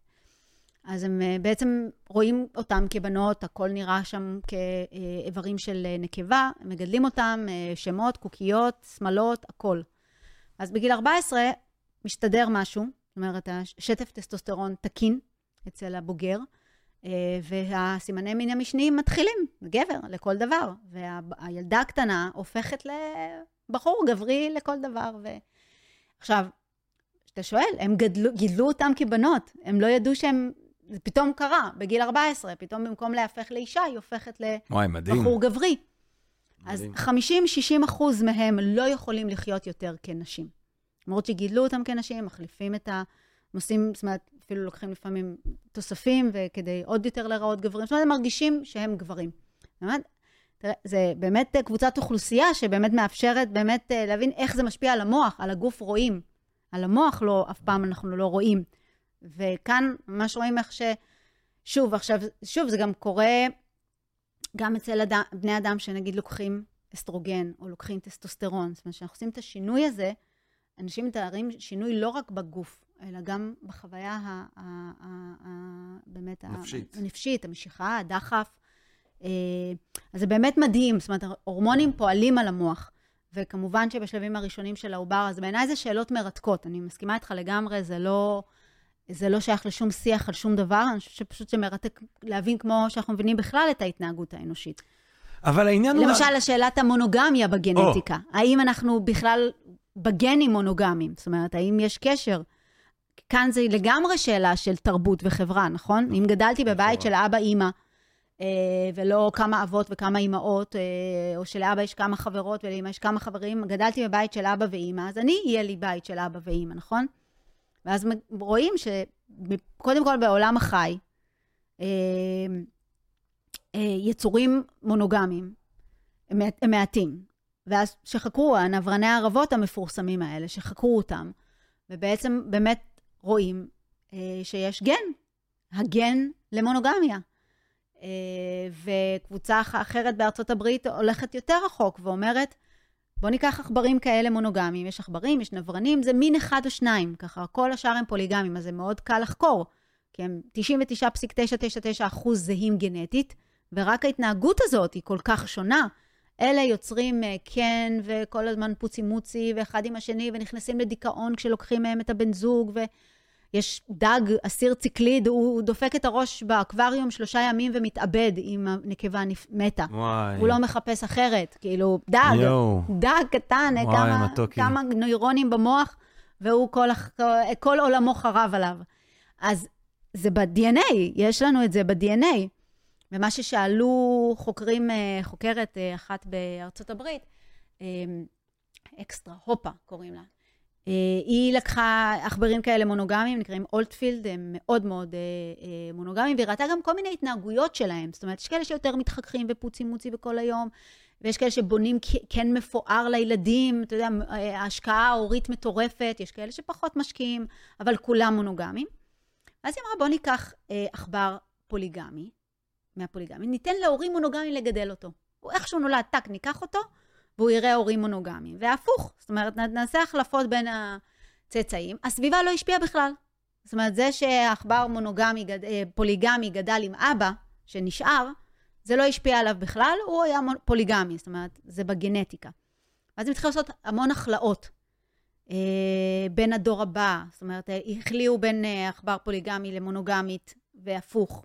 אומרת, אפשר, כי הם עכברים. עכשיו, אבל את, את באמת חושבת... ואז ש... מצאו אזורים שלמים בגנום שמשפיעים על, על איזה כן הם בונים, ועל כמה הם מתנשקים ומתחבקים כל היום, ועל כאילו, על עוצמת המונוגמיה, משהו מטורף, באמת. אני אז את חושבת מטורף. שגם אצל בני אדם ייתכן שיש אנשים שמבחינה גנטית... אני לא חושבת, הוכיחו שיש אנשים שגנטית יותר מונוגמיים מאחרים, ויש אנשים שגם לא יכולים לחיות במונוגמיה. זאת אומרת, זה, זה דטרמיניסטי. כאילו, הם יכולים, אבל הם לא... כן, אבל אה, יהיה להם יהיה קשה. כן, יהיה להם קשה, ובעצם 20% מהאוכלוסייה. זה שינוי בקולטן לדופמין דווקא. כלומר, המונוגמיה מבוססת על קולטן לאוקסיטוצין כמובן.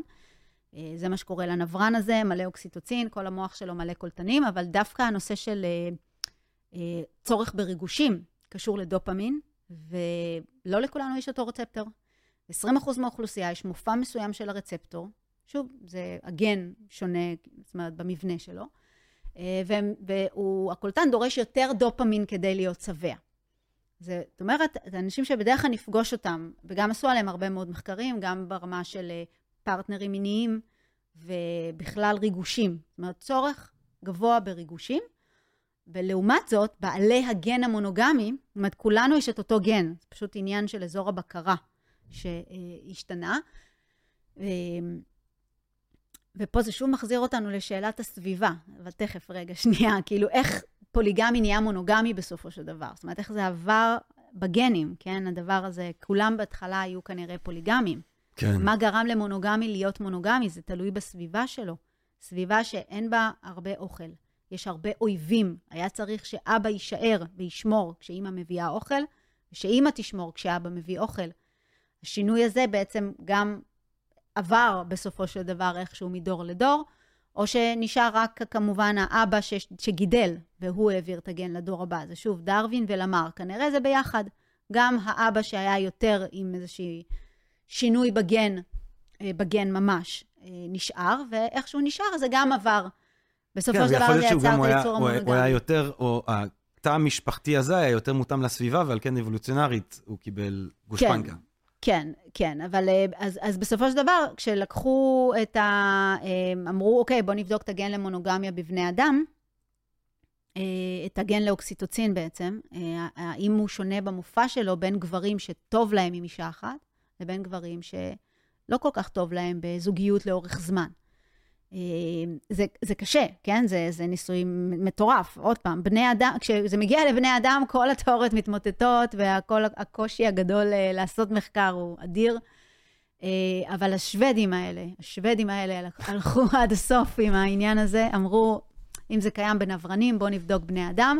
שוב, זכרים, פשוט ההתנהגות שלהם כל כך שונה בין המופע הפוליגמי למונוגמי, שבעצם המחקר נעשה על זכרים. ואז הם לקחו אה, אה, 600 תאומים שוודים בזוגיות עם ילדים, זוגיות מעל חמש שנים. לקחו בעצם מידע של ה-DNA שלהם, אה, ולקחו את המידע מהאנשים שלהם על ציון במונוגמיה. כמה הם זוגיים, נאמנים, וגם הדיווח העצמי שלהם. טוב להם, לא טוב להם. בלי האישה שלהם הם, הם לא מרגישים, כאילו מרגישים, יש באמת אנשים שממש, כשהבן זוג לא איתם, ממש מרגישים אה, אה, מצוקה. כן. מסוימת, כאילו רוצים להיות כל הזמן ביחד, וטוב להם, השגרה הזאת, הביחד הזה, הוא טוב להם. ובאמת ראו מופע שונה של הגן, זה היה מטורף. זאת אומרת, האם בבני אדם, עכשיו כמובן זה אף פעם לא גן אחד, למרות שבמקרה הזה, זאת אומרת, יש, הגן הזה הוא, הוא מפתח. יש עוד גנים בסביבה, דופמין ואחרים, אבל הגן הזה הוא מפתח, וזה באמת מעלה המון שאלות. אז רגע, זה לא הרומאים והסיפור של התרבות והחברה, זה משהו בגנטיקה שלנו? אבל את, את, את... מה עושים עם, עם הדטרמיניזם הביולוגי הזה? זאת אומרת, אז מה, אז אם, אם אדם מסוים הוא מבחינה ביולוגית אה, לא מונוגמי, לא, לא מונוגמי, ויום אחד יהיה אפשר לבדוק את זה מראש, אבל הוא נורא מאוהב, נו, בטח. או היא נורא לא, מאוהבת זהו, במישהו. נכון, זה מסוכן. אז, ואז, ואז, היא תגיד, אוי, מסוכן."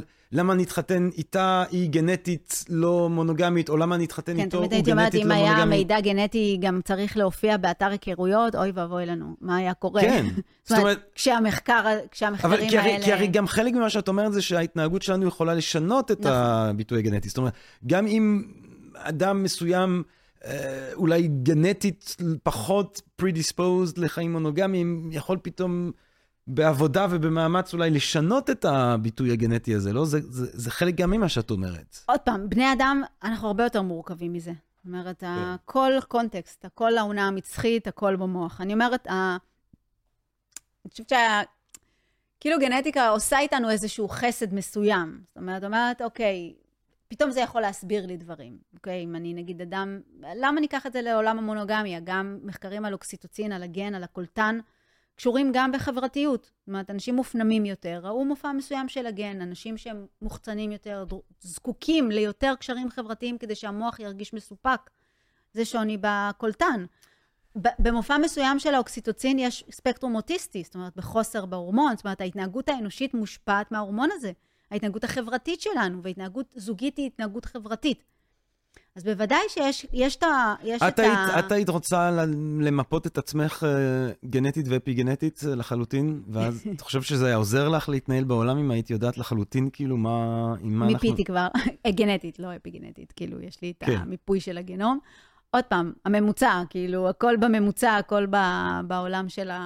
לא, לא הקצוות, הרי מה שאנחנו, מגל... מה שמגלים מהמחקר זה תמיד את, ה... את כן. הקצוות, כן. כן. משהו שאפשר להסביר התנהגות מאוד מוקצנת, שונה. אבל אז רק שנייה, טוב, אפי, מה, מה שאנחנו באמת רוצים זה אפי גנטי. נכון. אבל, אבל גם במיפוי הגנטי שעשית, אה, היה דברים שאת אומרת, אה, או זה מורכב מדי. מוצא אתני, זה היה הגיוני, כאילו, כן. הסביר, זאת אומרת, אני הבת של ההורים שלי. יפה, מזל טוב. אפשר היה להסתכל ולראות את ה...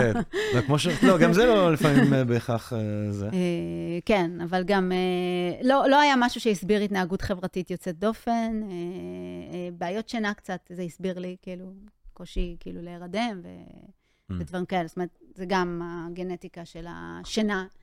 אה, יש לנו את זה גם, אה, יש גם גנים ידועים. אבל בסופו של דבר, אם אנחנו מסתכלים על השאלה של תורשה וסביבה ואפיגנטיקה וגנטיקה, זה 50-50, זה תמיד יחזור בסוף ל-50-50. רק שעכשיו אנחנו מבינים שה-50 השני, הוא גם משפיע על גנים. זה הכל. זאת אומרת, זאת אומרת זה 50-50, אבל הם לא גנים. נפרד. לא צריך לחשוב עליהם אולי על צירים, אה, שני צירים כאלה נפרדים, שאז ביניהם אתה רואה את חיי אדם. יש גם ביניהם דיאלקטיקה בעצם. בדיוק. זאת אומרת, סביבה ותורשה, אפיגנטיקה מראה לנו שהם מתאחדים, הם, זה הרבה יותר מורכב מלחשוב עליהם כשני קווים נבדלים. כן, כאילו על הסמנים האפיגנטיים קראו להם רוחות הרפאים בגינום. זאת אומרת, כאילו הסביבה בעצם משנה כל הזמן את הביטוי של הגנים, ואז מעניין. אנחנו רואים התנהגות שונה. מרתק. שונה של בני אדם. מרתק. כן. מרתק. אז, אה, אז אני חושבת שזה, מה שאתה אומר זה נכון, במובן הזה שבאמת אה, זה מסביר דברים שידענו במובן של לאכול נכון, לישון טוב. זאת אומרת, יש את הגנים שאנחנו נולדים איתם, גם זקנה למשל, גם זה בגנים, אוקיי? זאת אומרת, הקצב חלוקת תאים בעצם, קצב של ההתקצרות של הטלומרים, של הכרומוזומים שלנו. הגענו עם איזשהו אה, מנגנון אה, מוכוון מראש של כמה זמן זה יקרה, עד שה... קצב אה, נזדקן. עכשיו, כמובן שזה גם תלוי כמה אני אהיה בשמש, וכמה junk food אני אוכל, אה, וכמה חומרים בעצם שמאיצים את התקצרות הטלומרים, כמה סטרס אני אחווה. סטרס, אה, קורטיזול, גורם לקיצור יותר מהר של הטלומרים. אז יש באמת את ה-predispposition. אה, יש, למשל, מצאו גן מלאך המוות בתולעים, שגם ראו אותו אחר כך בבני אדם, שבאוכלוסיות מסוימות בארצות הברית של יהודים, שמאריכים חיים מעל גיל 95, הרבה מהאוכלוסייה, בעצם זה גן שאם באמת בתולעים משנים אותו, התולעת מכפילה את, אה, את החיים שלה וגם נשארת חיונית לאורך זמן, לא זקנה יותר זמן, אלא חיונית ליותר זמן. זה, קראו לזה כאילו אה, אה, בשם הזה. ואז בעצם הגן הזה, בסופו של דבר, הוא גן שקשור למטאבוליזם. זאת אומרת, אם עושים את אותו דבר בדיאטת הרעבה לתולעת, היא גם מאריכה חיים. זאת אומרת, שוב, הקשר בין תזונה, זאת אומרת, ככל שאנחנו מתאמצים יותר אנרגטית בלפרק אה, מזון ולאגור שומן, אנחנו גם מאיצים את ה... זאת אומרת, עדיף לא לאכול הרבה, אה, אה, לתת לגוף את השימור האנרגטי שהוא צריך, ולא להעמיס עליו יותר מדי, זה גם מאריך חיים. בסופו של דבר, גם המחקרים על גנטיקה, הרבה פעמים מסבירים לנו גם את הדברים שהם, או כמו שאמרת, הם קצת obvious, אבל אני חושבת שההשפעה על הדור הבא, שהיא רק בתחילת הדרך, ההבנה של ההשפעה על הדור הבא, היא באמת אה, מפתח יהיה לה, באמת להבנה שלנו איך, אה, איך תכונות שההורים, איך אה, מידע שבעצם אנחנו לומדים, משפיע על הדורות הבאים. דוקטור ליאת יקיר, וואו, מה אני אגיד לך? טירוף. טירוף מה שקורה כאן ביקום הזה, נכון? נכון, טירוף. מדהים. זה מטורף מה שקורה כאן. זה מורכב, וזה נע, וזה מלא חיים, וזה מלא תנועה, וכל דבר משפיע על כל דבר. וזה גאוני, תמיד וזה זה גאוני, גאוני, זה וזה- master plan כזה.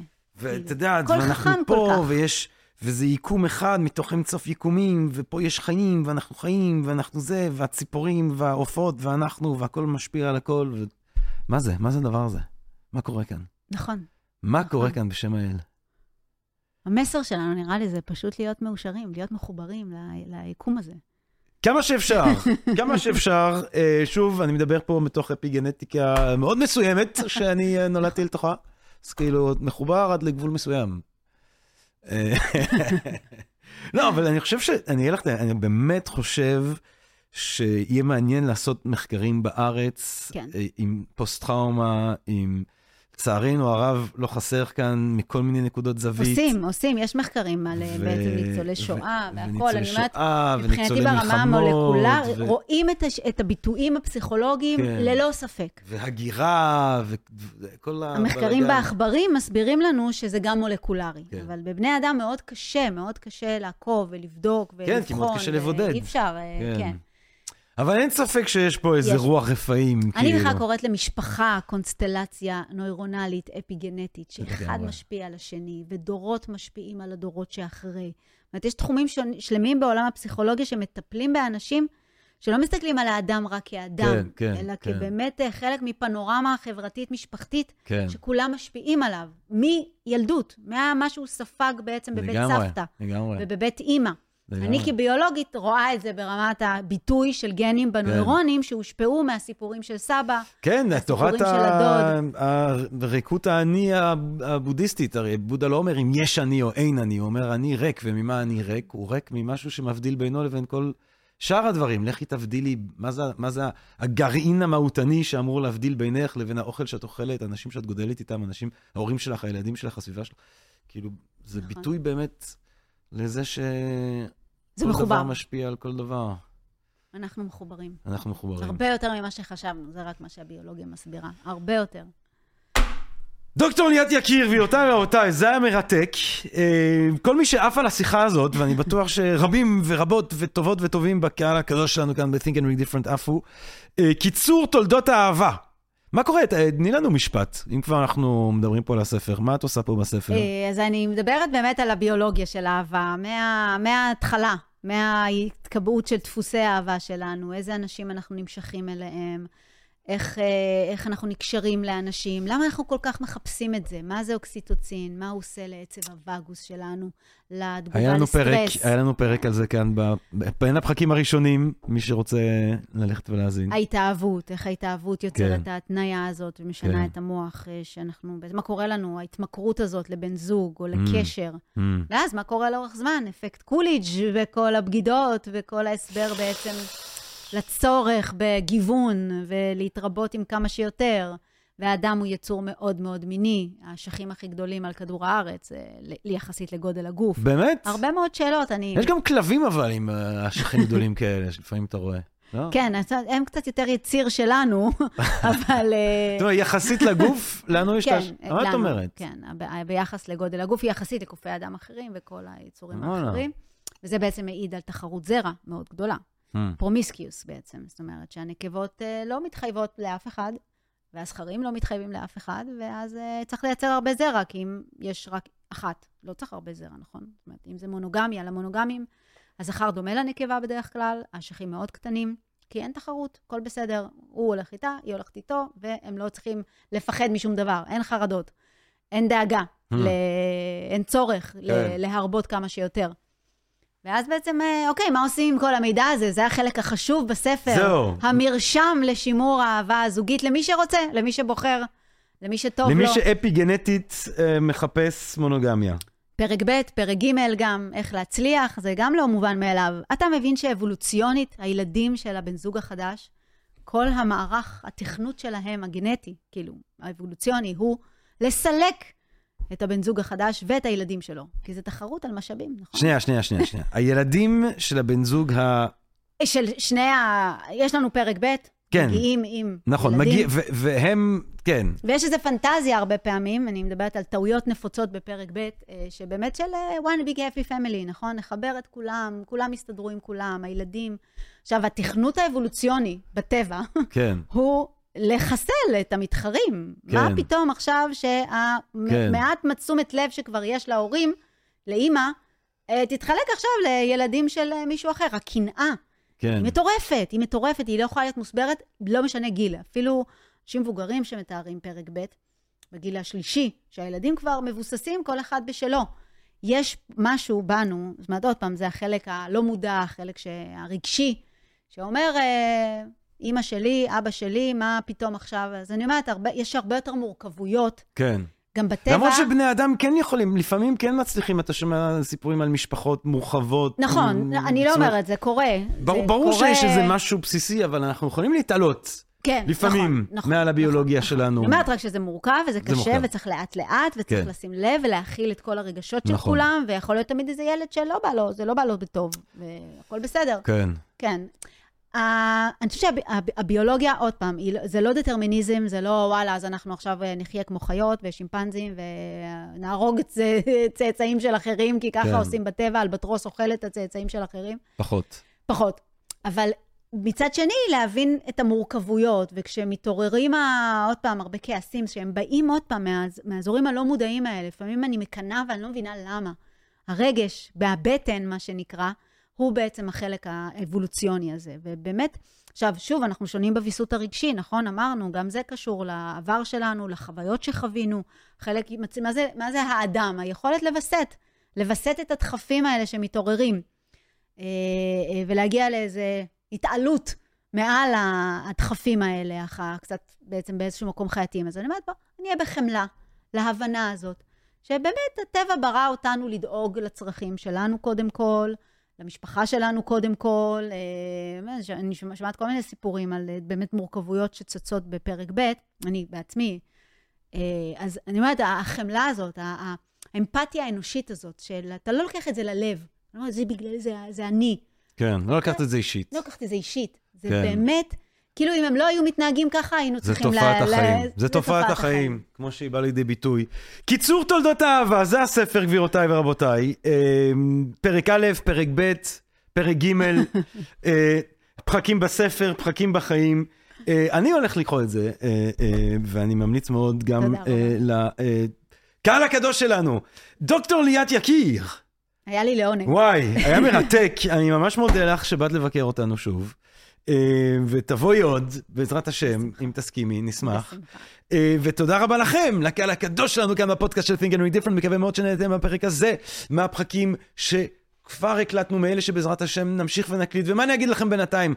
רק אפי גנטיקה שמבטאת את ההחלטות הנכונות, הבריאות, מלאות האהבה והאוקסיטוצין שאתן ואתם מצליחות ומצליחים לקיים בחיים האלה. רק בריאות, רק אהבה רבה, ונשתמע. תודה רבה. Podcast. Podcast. Podcast.